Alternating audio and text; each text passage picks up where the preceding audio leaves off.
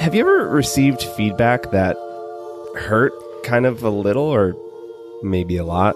You were having a rough week and it was the absolute worst time. Or you did a really awesome job at something and the person found the one thing that wasn't so great about it? I've been there. You know, getting and receiving feedback can be difficult, maybe even painful, and it just isn't something that we enjoy. So, why don't we talk about how we can both give feedback and receive feedback better?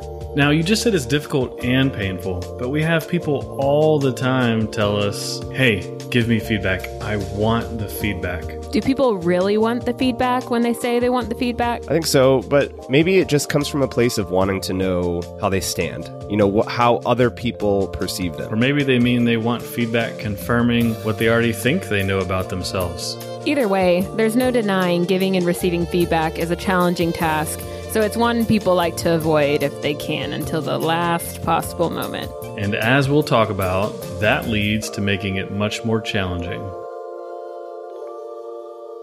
So, to start, what is feedback? You know, like, can we get on the same page about what we're talking about here, the definition of feedback? Feedback is information sent to the person or the team about its prior behavior, so the person or the team can adjust its future behavior.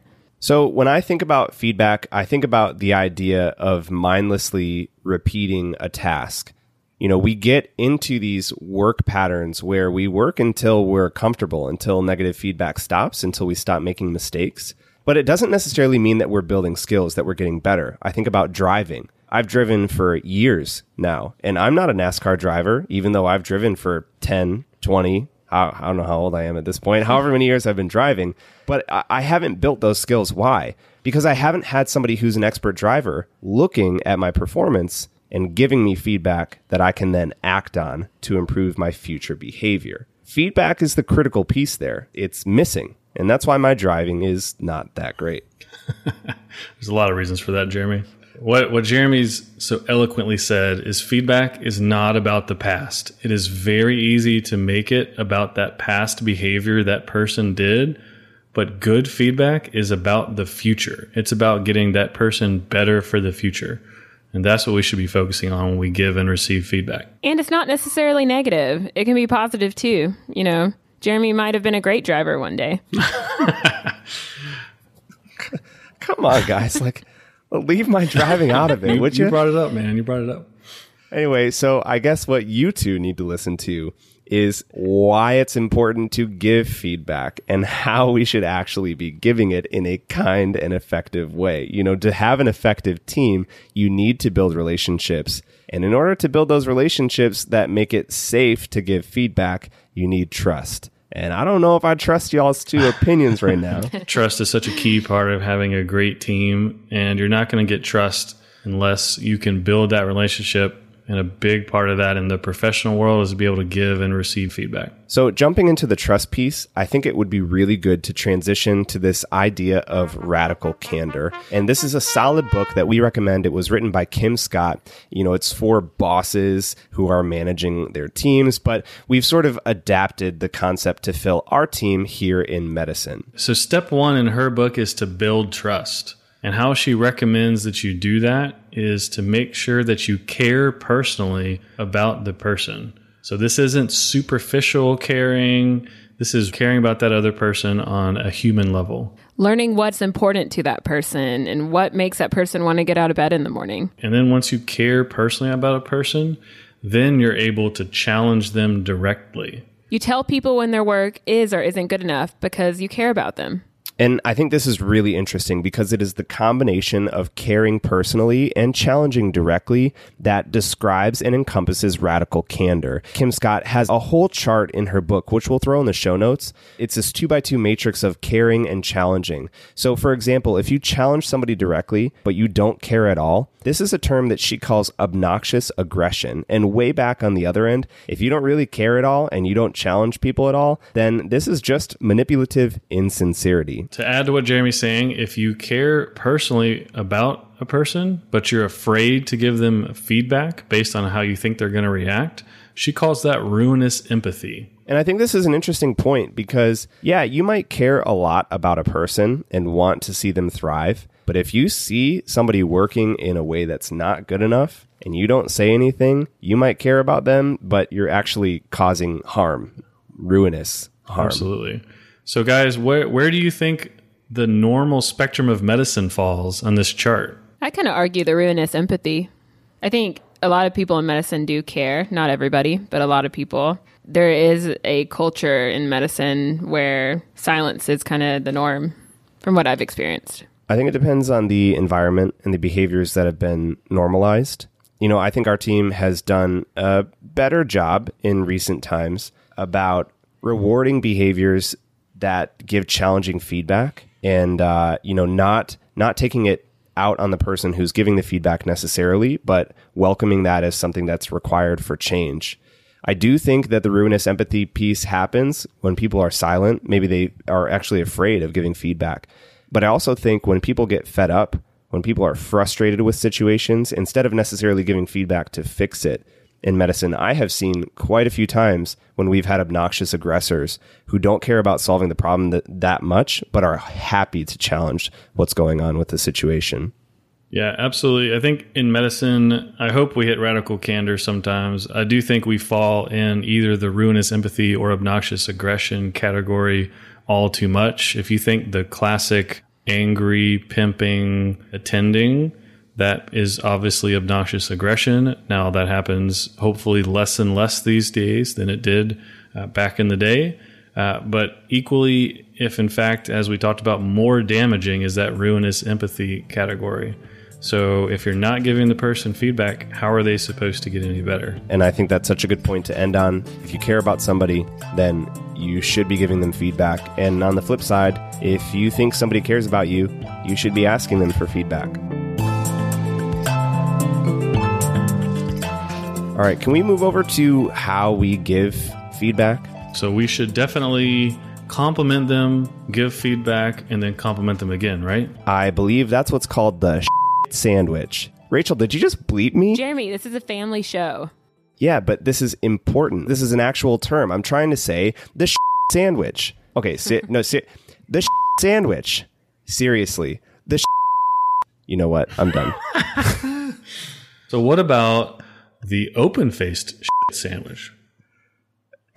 you bleeped John too. That's impressive. Okay, so what what is this that we're talking about? Can we? I feel like we got distracted in so many beeps. What is this feedback strategy you mentioned? It, it, was a piece of positive feedback, then a piece of negative feedback, followed by another piece of positive feedback. Am I understanding yes. that right? Or the open faced sandwich is if you give a positive feedback and then the negative. Ooh, you just leave them with the negative thought to Just leave them hanging. So Okay, so is there an order I'm supposed to present this in? Like now I'm just confused. Well, I am uh, embarrassed to say that there was a point in my career where I thought one or both of these was the best method in giving feedback. But if you do this on a regular basis, your folks are going to know about it and they're going to totally not listen to that first piece of positive feedback, waiting for the negative that they know is coming. And then they're going to be so focused on the negative that they don't hear the next positive feedback. So you might as well not even said them really when it comes to giving feedback the main thing you want to start off with is a very simple opening phrase you simply ask them can i give you some feedback if they say no you do not give them any feedback You know, and I think that's such a good point. I have been in so many situations where people are like, "Hey, can I give you some feedback?" And I say, "No, that's re- it's really not a good time." And they're like, "Okay, well, it's just going to be really quick." Like, yo, if you're going to ask the question, be ready for the answer. If I say no, you got to respect that and come back later. Yeah, and and honestly, you should be happy they said no. It means they are willing to be open and honest with you about how they're feeling. That's a good thing. In medicine, it is uh, so easy for us to neglect this question. And man, our jobs are hard sometimes. So if you neglect this question, you're going to catch somebody at a bad time that's not ready and willing to receive feedback, and it's not going to go well for you. I've know I have definitely done that before. It's really all about having that emotional intelligence to read the person and understand where they're coming from, where their headspace is at, and what they're thinking of. Feedback can be very threatening to somebody who's receiving it. To that end, it's really important to focus on a behavior when you're giving feedback rather than the person themselves. So if I was giving feedback for a central line, for example, I could say something like, You really didn't do a good job on that central line.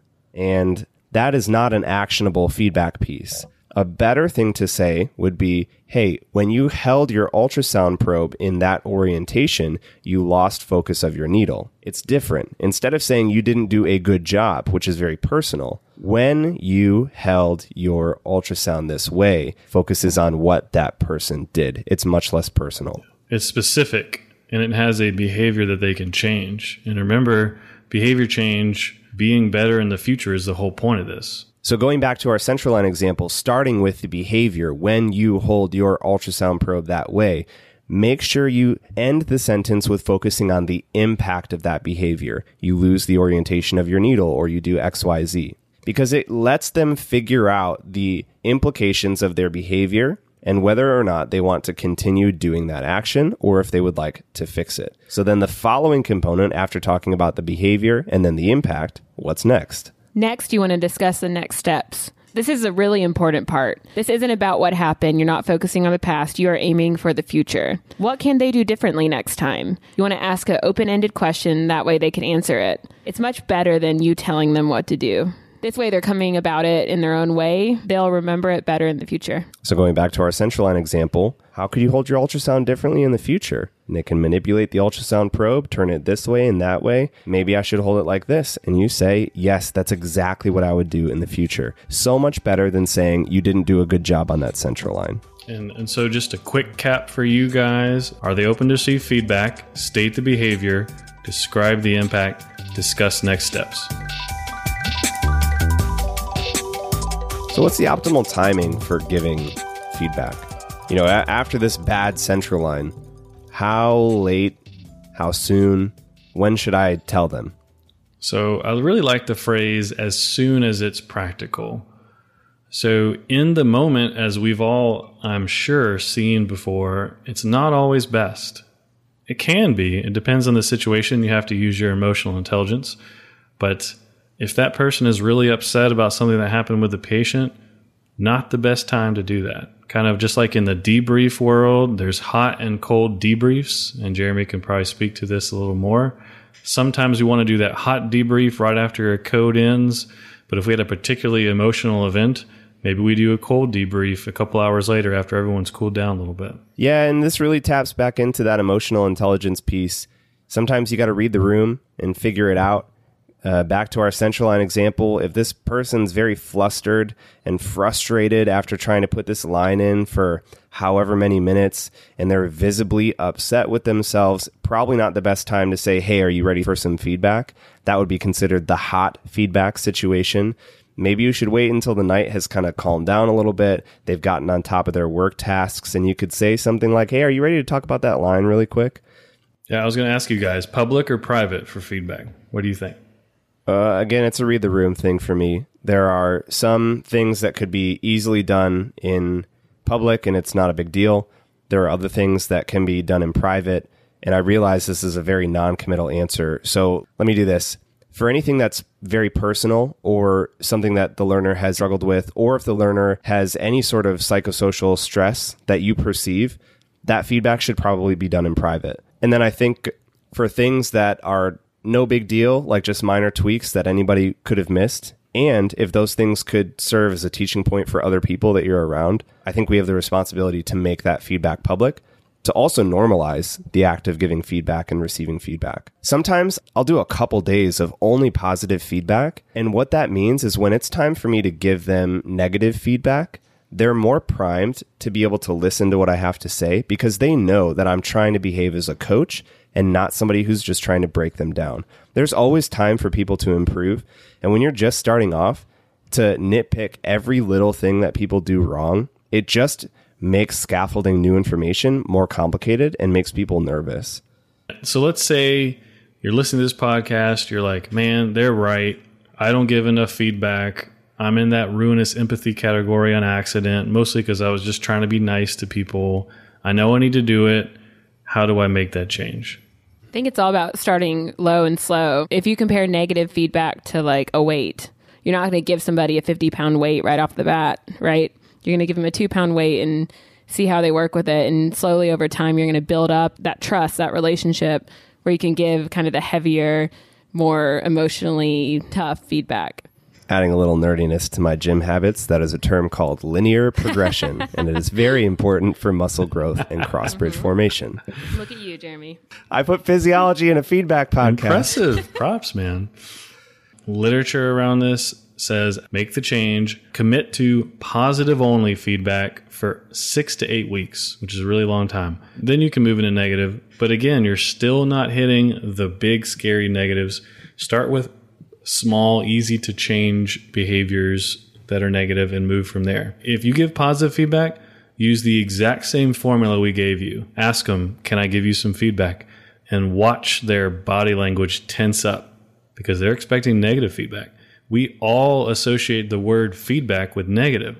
I think that's such a great exercise, honestly, to literally just give positive feedback for six weeks and make it that intentional change. I would challenge people who have been giving feedback for years to do this once a year, where you do nothing but positive feedback to your team for six weeks, nothing negative. And I think you'd be surprised at the outcomes, the behavior changes that you end up seeing, and how much more people are ready to trust you and come to you for information and advice when you're not just nitpicking their every behavior. I think this is something that I'm going to start doing uh, maybe tomorrow. Okay. Maybe the next six weeks. So three of us only give positive feedback.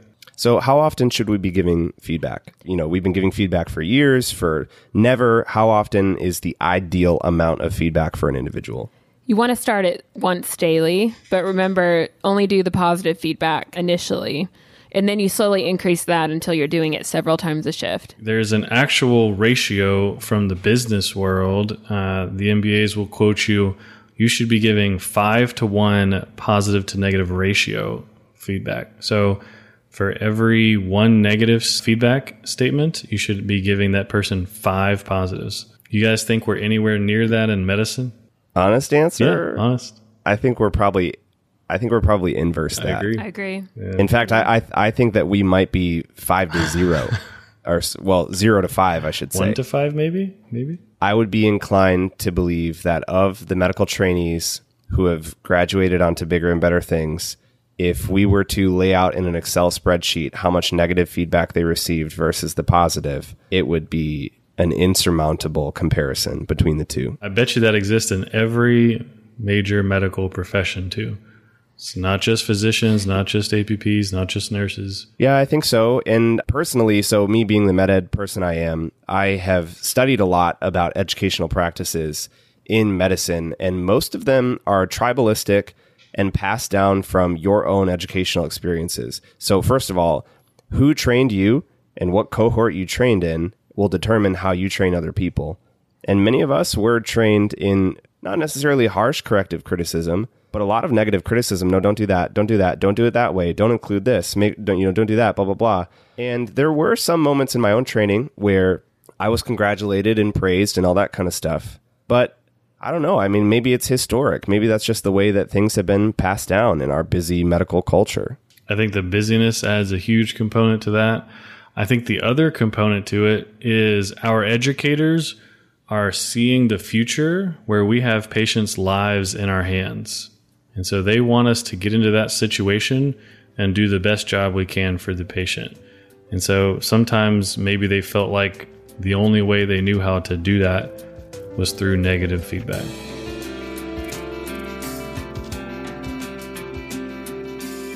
So, biggest barriers to giving feedback or receiving feedback. What do you think? I think one of the biggest is previous experiences with feedback.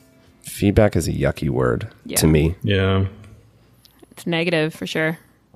We talked about not using the word feedback, but current at least my current thought is that's a mistake too. Let's take back the word feedback to mean positive feedback as well.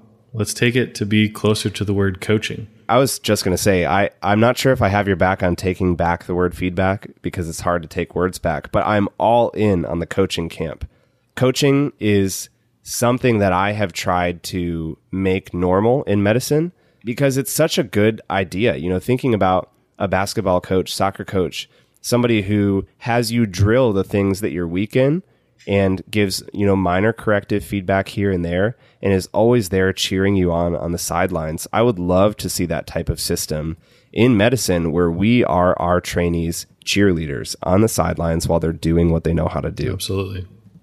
the environment that you're in, especially if, like, let's say I'm in a code and there is someone that I don't get to see very often, and I'm not able to give them feedback in that moment, but then they leave and they go off to the to do their own thing, and I'm not able to give them that cold feedback. Like I may not work with you guys on shift for a long period of time.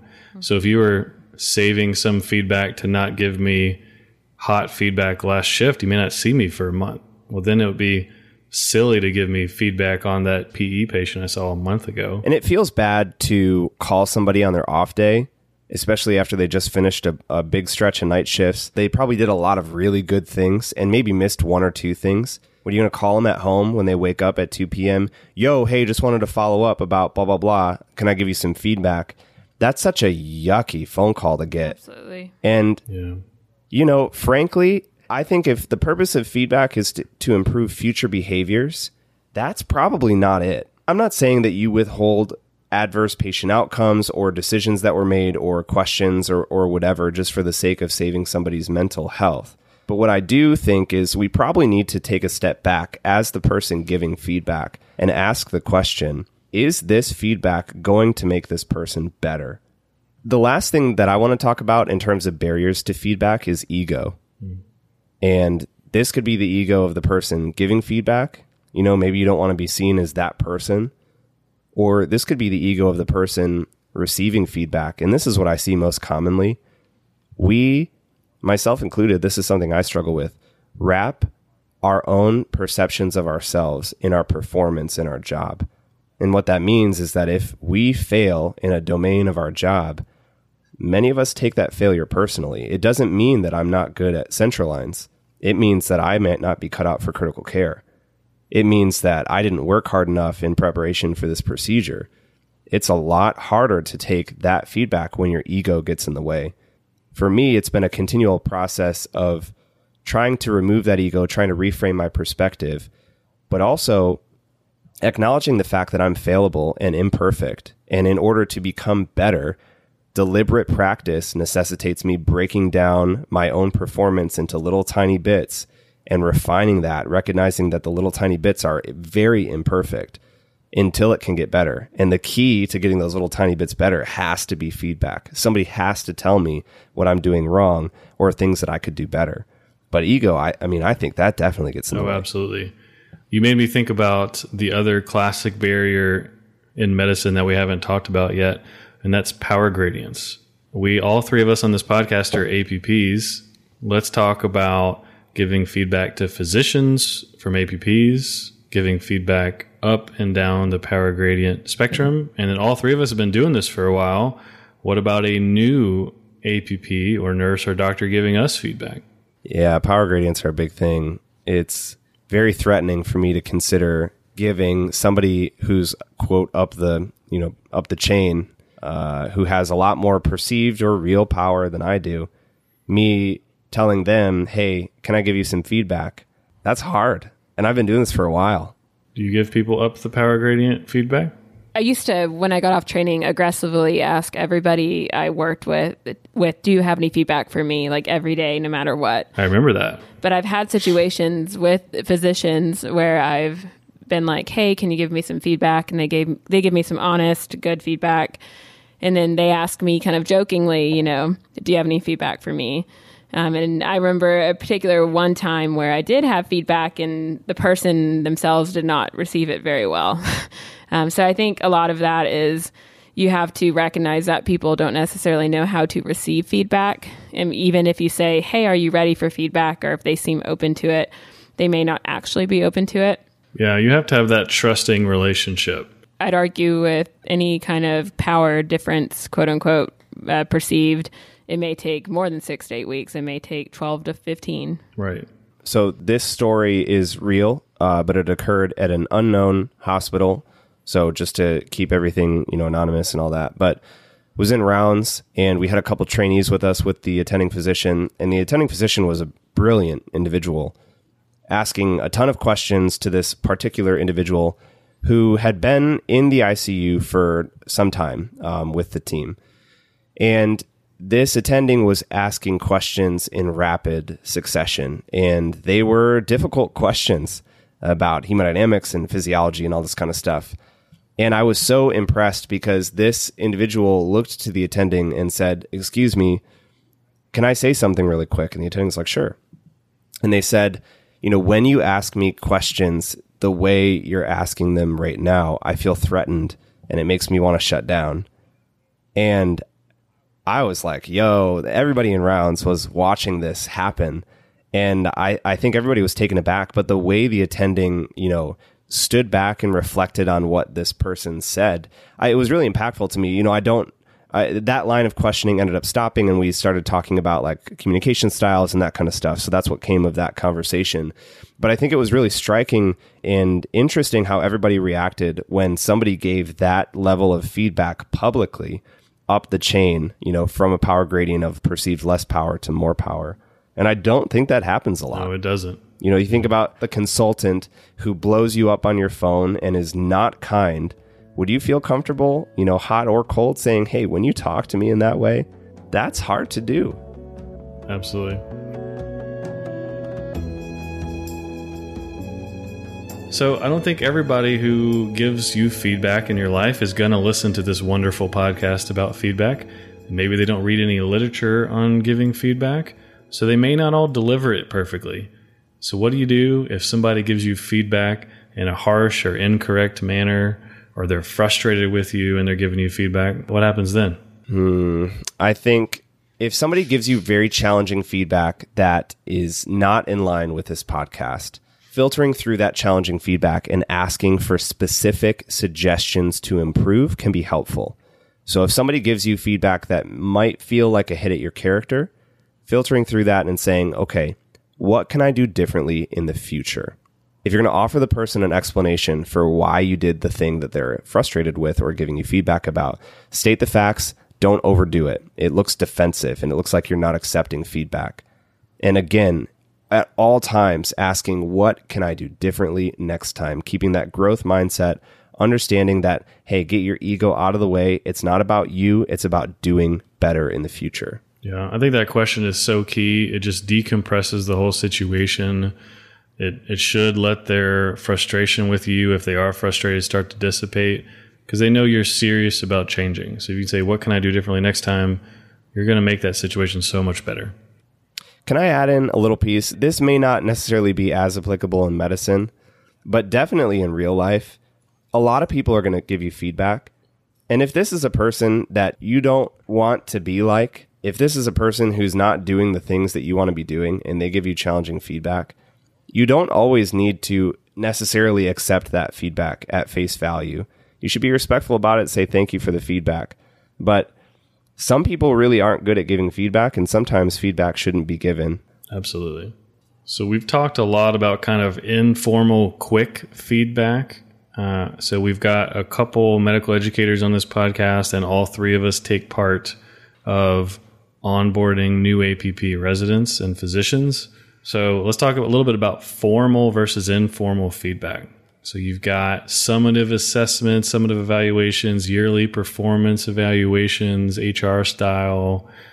You've got formal sit down discussions with your program director or your mentor or your clinical educator. Let's talk about those. How is that different than what we're talking about so far? So I surprisingly have strong feelings about this. And I think the best way to explain this, going back to our sports coach analogy, I think the yearly performance summative evaluations are almost like your statistics for the season, your personal stats. You know, they're sterile. It's information. It's people that you may or may not have a relationship with. It's valuable information for you to be able to take and then process and use in the future and compare it to your previous year's statistics to make sure that you made your improvements. But that's not, in my opinion, the place where real growth is happening. Your real growth is happening in the informal and real time feedback sessions. People who are with you can give you little micro adjustments that you can make and encouragement for the things that you are doing well. And so, in my mind, when I look at places who only do yearly and summative performance evaluations, what a missed opportunity it is to really get down in the trenches with people and actually coach them. Yeah, I think uh, if you ever walk into an eval with someone that you're going to give them feedback and they don't already know what you're going to say, then we failed as educators and leaders. If it's the first time they're hearing it, you didn't do your job the rest of the year.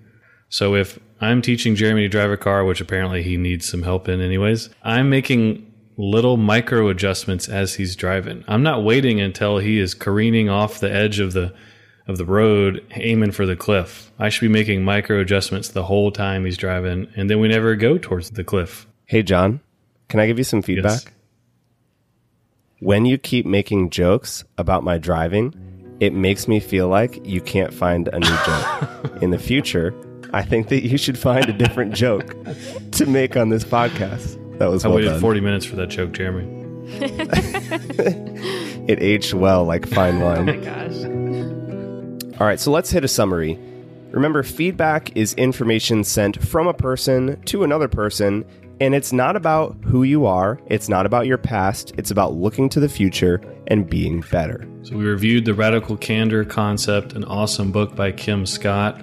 The importance here is to build trust, and you do that by caring personally about somebody and then challenge them directly. When you give feedback, you don't want to give the sandwich.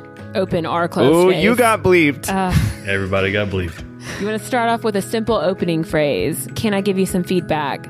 Mention the behavior that they're doing and the impact it makes, and discuss next steps. Look toward the future. Have that emotional intelligence to tell whether it's time for some hot feedback in the moment when all the feelings are being felt, or maybe some cold feedback when things have had time to settle down.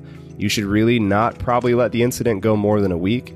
And make sure that if you're going to call somebody on their off day after a night shift, that the behavior you're about to try and give feedback about is something that you think you can actually change by calling somebody when they first wake up after a night shift. The positive to negative ratio, according to research, should be 5 to 1. We don't think we're anywhere near that in medicine, and the three of us are going to start the trend to change that. Positive feedback only for six whole weeks. There's a lot of barriers to feedback. Things like power gradients or really emotional situations. But the big thing is being open to receiving feedback and giving feedback more frequently to make it more the norm. And when learning how to receive feedback, first of all, ask for feedback. Asking for feedback is a strength, it is not a weakness. And so this will immediately improve your standings with your educators and coworkers. If someone is giving you feedback in a frustrated or incorrect manner, ask them for specific behaviors that you can change. State your facts, but don't over explain yourself, and ask them the awesome question What can I do differently next time?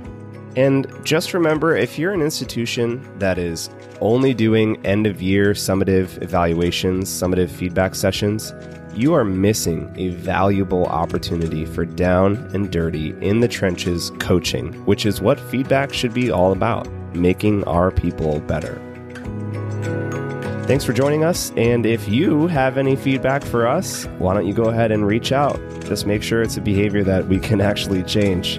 Hit us at pulmcast.com. Until next time, keep breathing, keep streaming, and keep reading.